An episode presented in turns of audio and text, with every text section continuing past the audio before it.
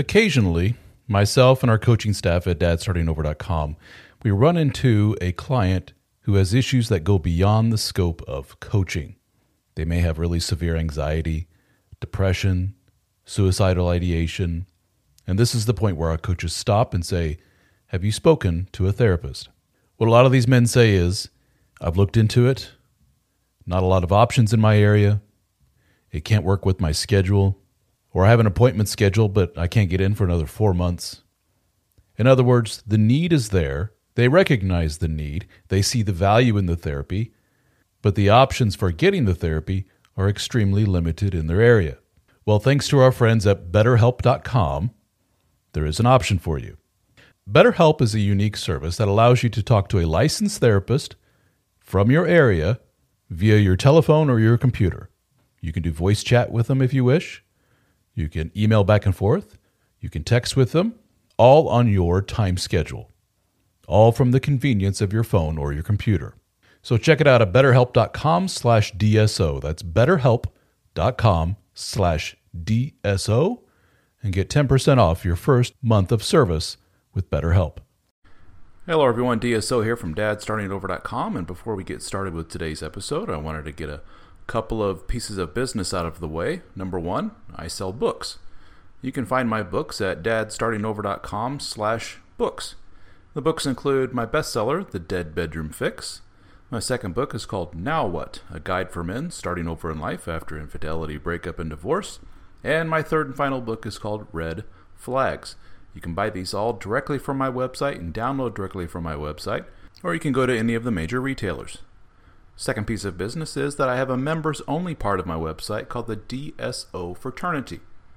With the DSO Fraternity, you have access to all of my books in PDF and audio format. You also get access to members only articles and audio, and you are free to discuss those articles with fellow members on the website. And we also have DSO Fraternity live meetings via Zoom. In these live meetings, you are free to share your story and listen to advice from others. And on occasion, we will have a special guest, such as author Dr. Robert Glover of No More Mr. Nice Guy. So please check out the DSO fraternity at dadstartingover.com slash join. Thank you so much, and on to the episode. A woman recently posted a very candid and honest story on the divorce section of the super popular website called Reddit. In the post, she outlines the conditions that led to her questioning her marriage and eventually having an affair. This coherent chronological breakdown gives us a rare and unfiltered look at what goes on in the mind of a cheating spouse. I thought it would be interesting to break her story down into pieces and give my thoughts as the story unfolds. Quote, In my case, there was no abuse. We were together for eight years. That was mostly good, and we have four kids. Right around five years, I got a promotion at work, and I got in my head that my ex husband was dragging me down, or at least holding me back for more success and a better life. We never had a lot of money, but with my promotion, I was now making more money than he was. Unquote. I can't tell you how many times I have heard this scenario. There is a reason that she started her story with the job promotion. That was what we call the switch.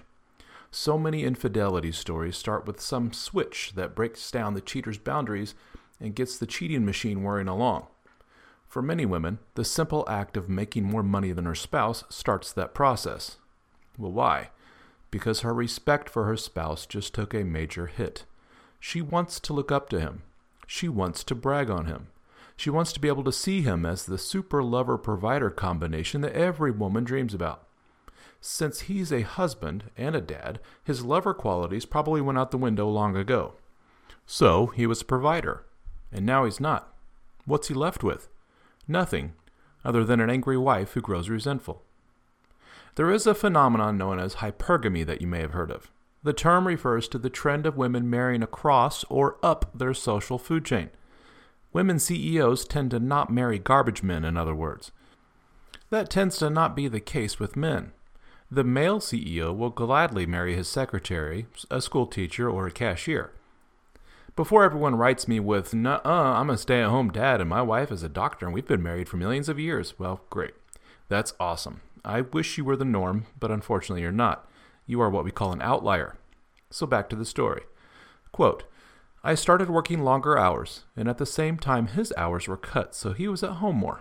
I really began to resent him because he was home and because he got to spend time with our kids. Most nights when I got home, they were already getting ready for bed, if not already sleeping.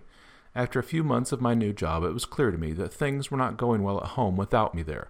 Some nights the dishes weren't done, and when I got home, or the kids hadn't eaten, or whatever else I could think of to be mad at him about.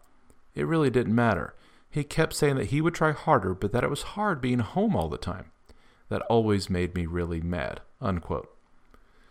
She's jealous. She's angry. She is not happy being Mrs. Breadwinner. It creates a great deal of resentment in her. This is not what she envisioned when she wanted to get married. She points out that the house is not clean enough, but the truth is there's nothing he could do to make her happy in this situation. Absolutely nothing. It's basically over at this point. To quote, for the next couple of years, things started getting worse.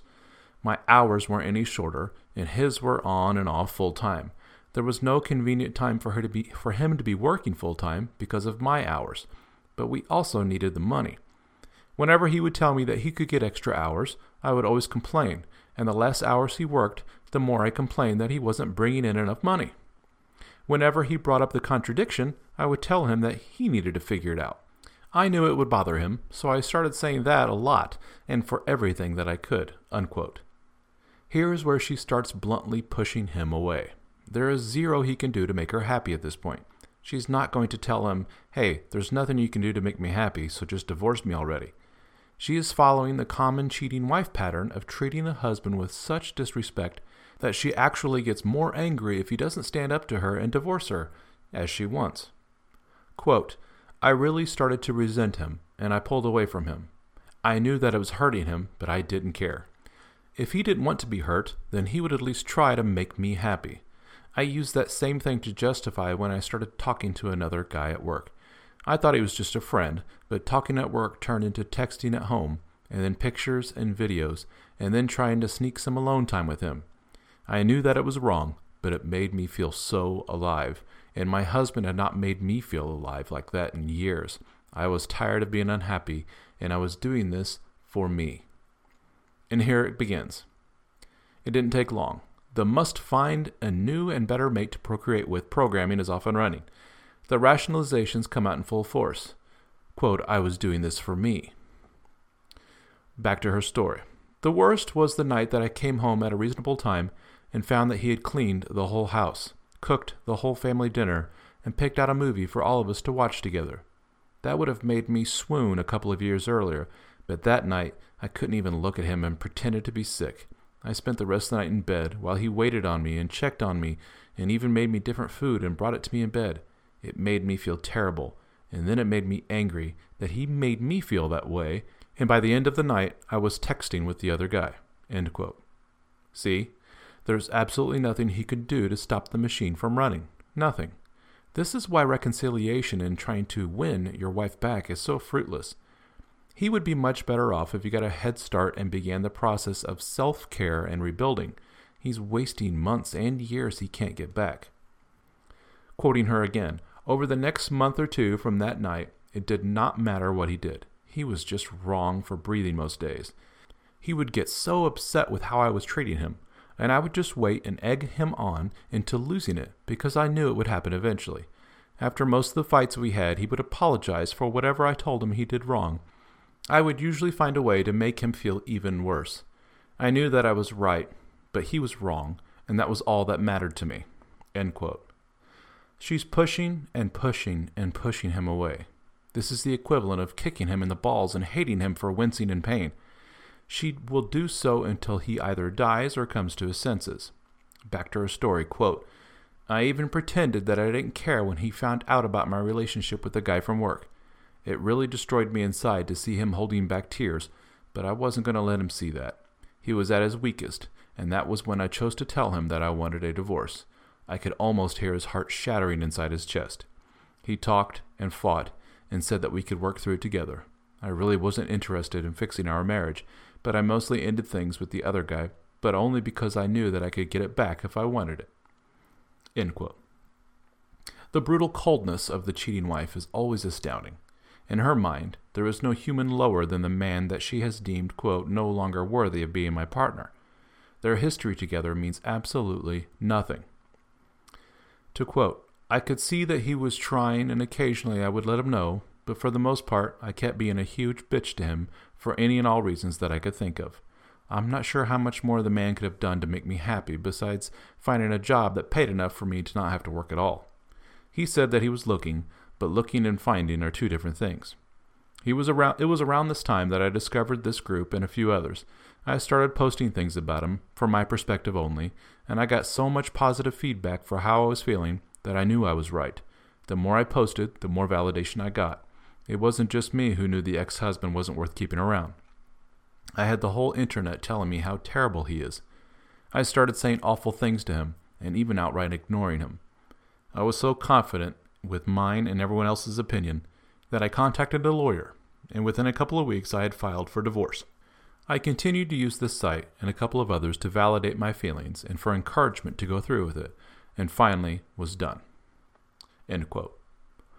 For the cheating wife, there is no shortage of validation and you go girl sentiment from her friends and strangers on the internet. She can do no wrong at this point. This drives the husband completely crazy. It's just human nature. Back to her story, quote, it went pretty smoothly. Ex-husband didn't ask for much besides to not get divorced and to try to work it all try to work it all out. I didn't care about that though. He was broken, but I was free. I could do whatever I wanted without having to feel any guilt or answer to anybody. It was an amazing feeling of freedom. It didn't last long though.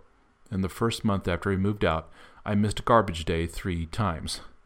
There was also rarely a single clean dish, and all the la- laundry sat in piles so long that I had to start doing the sniff test to see if it could be worn again. I also never saw my kids more miserable. My oldest had seen some of the messages from the other guy months earlier, and she knew that ex husband still wanted to try and work it out. It didn't take her long to stop talking to me at all, except to say that she wanted to go to the ex husband's house. The others all told me that they wanted to live with the ex husband too. I did my best to try to make them happy, but I ended up just buying them toys all the time, and the happiness only lasted minutes. I also was having a lot of trouble with work. Being alone, I couldn't work all those extra hours that I was expected to. I finally gave in and started calling the ex husband to watch the kids. He would always come over as soon as he could, and he always asked me if I needed anything. When I would get home, I would find clean dishes and laundry, and even dinner sometimes. He would never say too much after I got home. He would just say to call him if I needed anything, and he would leave. One night he took out the garbage and brought it to the curb because it was garbage night and I forgot again. He always looked so sad when it was time to go. Oh, God, this poor guy. This is a conditioned man. He's been kicked in the balls and spat on for so long, and yet he still believes that she is his one true love. But can you blame him? He's been told his whole life that this is the one thing he was to live for. In his mind, he failed. He failed at providing and maintaining a relationship. Everyone in the world is telling her that she's the bomb. In his mind, Everyone seems to be conspiring to tell him how worthless he is. He has to improve and nice his way out of this. Otherwise, he is in fact the scum that everyone is making him out to be. Back to her story. Quote, Finally, after a couple of months, my friends convinced me to go out on a date. It was for dinner and a movie, and I was excited and hopeful, but at dinner, I started getting a feeling of overwhelming guilt. It got so bad that I ended up not even going to the movie. A week and about a million tears later, I was on a therapist's couch. I told her everything that had happened, starting with the promotion that I got at work. She did not she did not agree with me or with any of the encouragement to divorce that I got. I ended up in her office two and sometimes three times a week. And the more that I talked to prove that I was right, the more that I started to see how wrong I was. It was truly heartbreaking. I don't know if I cried as much in my whole life as I, as I did in the first month in her office. End quote. I had a therapist tell me once, she said, I quote, I can't tell you how many times cheating wives have cried on that couch telling me that they couldn't believe what they did. They were acting completely out of control. Those same women were the ones that ended up doing it again and again and again. Back to her story. Quote, After about $2,000 of therapy sessions, I learned that my ex husband had his faults, but I figured out that mine were so much worse. I did so many awful things and said awful things that I wouldn't want to be with me, but he did. I still remember him asking me in the meeting with the lawyer to please not go through with it. I did go through with it. And then later I bragged on here how great it felt. I was so wrong. And now I can see it. End quote. So it took $2,000 of therapy to elicit feelings of empathy. That is not a good thing. Back to her story. Quote, a couple of weeks ago, I went outside with him when he was leaving the house. I asked him about getting back together. When he looked at me, his eyes were full of tears, and a couple went down his cheeks. He told me he didn't know if he could. He said that the pain had been too much for too long, and that if we got back together, that I might just turn around and do it again. He said that he always thought that I would realize how much he loved me and stop up until I signed the divorce papers, and I let out a big, over exaggerated sigh of relief. He said that hurt him more than anything else, and that he doesn't know if he can ever trust me again. I don't blame him. I destroyed a man who, looking back, was a great husband. I deprived my kids of having a great father in the house with them, and I took his kids away from him. And me, the one who pushed for the divorce, expecting happiness and a life of freedom, spent all my free time sitting at home or sitting on a therapist's couch. Good for him. He's right. There's no way he can take her back because he's not sure if he can survive another heartbreak, and he knows that it won't be the only time she has feelings of doubt and ends up cheating again. It's in her nature. She is a cheating wife. If you're listening to this, you're probably a guy who is interested in self improvement. You probably consume a lot of information, like these podcasts, YouTube videos, audiobooks, courses, everything you can to learn more and help you become the best man that you can be. And if you're like a lot of men, there's something still missing. Well, I can tell you what that missing thing probably is quality time with other men that are on the same mission as you. Some of you probably have casual relationships with your fellow soccer dads or the occasional beer with guys from the neighborhood, but none of them seem to be on the same page as you. Am I right? They seem content with their shitty marriages, their shitty jobs, and their expanding waistlines. They have all but given up. You find yourself talking to them about the same football teams, listening to their stories about their subpar home life, and you're getting to the point where you dread hanging around them. Well, the good news is that we have assembled a group of men just like you. We call our group the DSO Fraternity. We have live Zoom meetings that are hosted by yours truly, along with the other members of the DSO team. We have a very active private discussion forum, a Discord server for our lifetime members, a members only podcast, access to my books in audiobook and PDF format at no extra charge, discounts on one on one coaching with myself and other members of the team, discounts on our video courses, and access to our in person gatherings. We have met in Nashville, Tennessee, Austin, Texas, Las Vegas, Australia, Amsterdam, and soon in New Orleans. So check it out, the DSO Fraternity at dsofraternity.com. We have monthly, annual, and lifetime membership options available. I think you will find our group is the missing piece of the puzzle that you have been looking for.